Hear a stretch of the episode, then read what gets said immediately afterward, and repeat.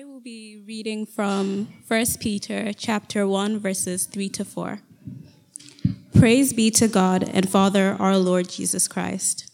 In his great mercy, he has given us new birth into a living hope through the resurrection of Jesus Christ from the dead, and in an, and an inheritance that can never perish, spoil, or fade. This inheritance is kept in heaven for you. Merry Christmas, everyone.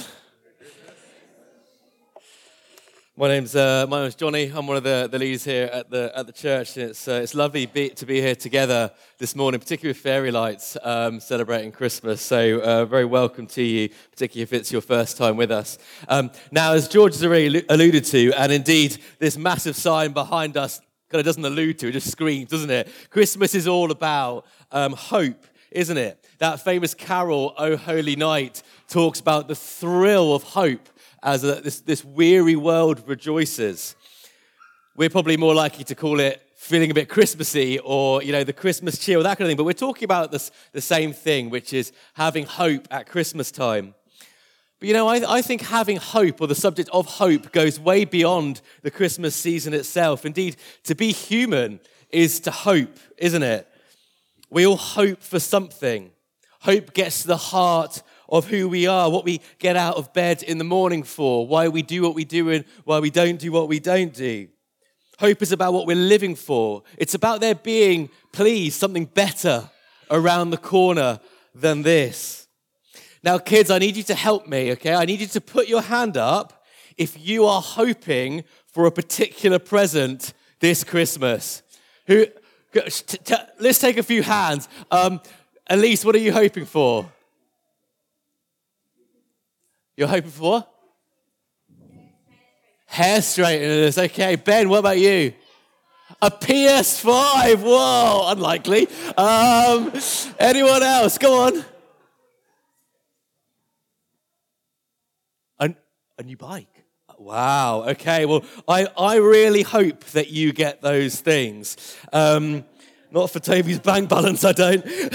but, but for, for the adults here, maybe you're hoping for a new start in 2024 or a, a new job or career or the promise of a fulfilling relationship, or perhaps you hope that you'll feel just a little bit better mentally or, or, physically, or you'll earn a bit more money, or find some more security, or enjoy a bit more freedom. You see, none of us have reached that time in life, have we, where we, where we think, you know what, there's nothing better around the corner. I, have I've, I've made it. No, no, no. We're all looking for that something better. And so, really, the question for us shouldn't be, do you have hope? It should be, what do you have hope in? And will it deliver? And this idea of a hope that truly delivers, if the slides want to work, um, is really at the center of the Bible's story. Um, when Jesus was born over 2,000 years ago, hope for the human race was born with him. And about 60 years after that moment, after Jesus lived, died, and risen from the dead, one of Jesus' disciples, a man named Peter, wrote the words from our third reading, which are, which are these on the screen now. I don't know if there's a, a young person who can read those very loudly. Go on, go on, Josh, you can read it loudly. Thank you very much. Thank you. Yeah. In, inheritance is a tough one, isn't it? Um, but in this brief passage, Peter says two things about hope which I think might shake up our ideas a little bit about it. And they are um, these two ideas. Um, the first is that, that true hope is not found or earned, but it is freely given. That's a crazy idea. The second is also a crazy idea. The true hope isn't in this world, but it's in the promise of eternal life. And I think we're just, if, if it's okay, we're just going to look at these two ideas. And hopefully, as Peter writes that first sentence, that it will bring praise to God as we take hold of these truths and really, uh, and really grasp them. So let's look at the first one there. True hope isn't earned or found, but freely given. Now, kids, um, kids, think again about those presents that you're hoping for that PS5 or the bike Who can tell me, who can tell me what you have to do in order to get good presents? Who can put their hands up? What, what do you need to do to, to get good presents? Oh, not sure about this. Go on, Ben. What do you need to do? You need to be really good. You need to behave yourself and be really good. And that's what you get your hope from. However, that isn't much like the hope that the Bible offers at all. You see, our culture promotes this idea that hope is earned.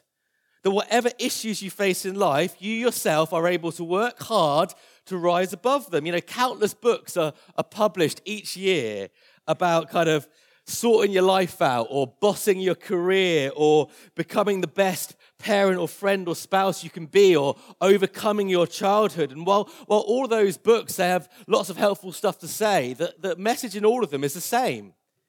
That ultimately you have the power to change your life. Your hope is in yourself.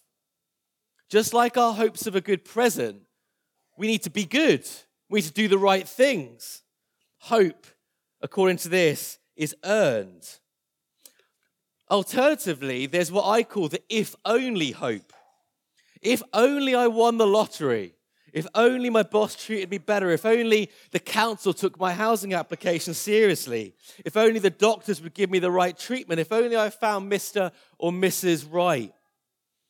You see, here our hope is something is in something changing which is beyond our control. This isn't hope that's earned, but it's a hope that is found. But the kind of hope that Jesus, that, that Peter writes about, is neither earned nor found. It's not that God is looking out for the good little boys or girls to give them a good little gift of hope this Christmas. No, no, no, no. The gift of Jesus is hope given to everyone. Indeed, especially those who know that if it were down to them, if it were, if it did have to be earned, that they'd have no hope whatsoever. Look at those words on the screen. In his great mercy, he, that's God, has given us new birth into a living hope. None of us have earned this hope. The Bible is clear that we've all turned away from God. If you feel like someone who God could never be pleased with, well, know this you're, you're in really, really good company here. That's the same for all of us. But indeed, this issue between us and God is one of the main reasons why God became a man, why he became a baby in the manger. He came to live a perfect life that we haven't lived and to die a human death on the cross for the failure and sins of us all, who, if it were down to us, would have no hope before God. This is something that's been done for you by Jesus. True hope isn't earned or found. Like any gift, it is given to us free of charge. So there is hope for you, and there's hope for me this Christmas time. And it's all because of God's great mercy. Now, kids, I want you to think about this. Perhaps you can help me. If you, if you, if, if, if all the Christmas presents under the tree were all gone, they were all open, but there was this one massive present left at the bottom of the tree, and it was still nicely wrapped up. And you looked at that present, and you know what? It had your name on it. Please put your hand up if you would completely leave it untouched. You think, nah, I'm not gonna, I'm not gonna open that. I've got enough here. That's fine. That one can go. Who, who wouldn't open it? Okay, who would open it? Uh, adults? Yeah, yeah, okay. That, that, that's, that's the right answer. Well, in his great mercy, God is holding out to all of us a hope in Jesus, which is the biggest and best present. And even better than that, it has your name on it. The question is, will you open it? So that's the first idea that hope isn't earned or found, but freely given to us. And that's really, really good news. But question is, what actually is the hope that God has given to us? What is it that we can put our hope in? And that is the idea that Peter talks about next that true hope isn't in this world, but is the promise of eternal life. Let me read those words again on the screen. In God's great mercy, He has given us new birth into a living hope through the resurrection of Jesus Christ from the dead and into an inheritance that can never perish, spoil, or fade. You see, what Peter's doing here is he's separating true hope from false hopes. And he does this using this picture of a hope either being living on the one hand or it being dead on the other. And you know what, kids? When I was younger, for, for Christmas one year, I got the best Christmas present ever. And do you know what, Ben? It was a PlayStation. It was a PlayStation. And when I got that PlayStation, I thought there's never going to be anything else in the world that I am ever going to need now that I've got this PlayStation. Until, of course, one year later, when they brought out the PS2. And all of a sudden, I realized, whoa, this PlayStation's not enough. I need, I need the PS2, and I fixed my hope on getting the PS2, which I never got, incidentally. I'm still fuming about it, but you can talk to me about that after the service. You see, my hope in the PlayStation 1 faded, and it was replaced by a bigger and better hope. But you know what? This is true of all of our hopes in this world. They, they fade, don't they? They, they? they run out. They get replaced by bigger and better things. And do you know what? Even if we get them, ultimately, we die with them. They die, they perish. This is why Peter calls these hopes dead. As you can see, they are hopes which perish, spoil, or fade. If your hopes are in this world, they aren't hopes that can truly deliver, but they are false hopes. They aren't living hopes.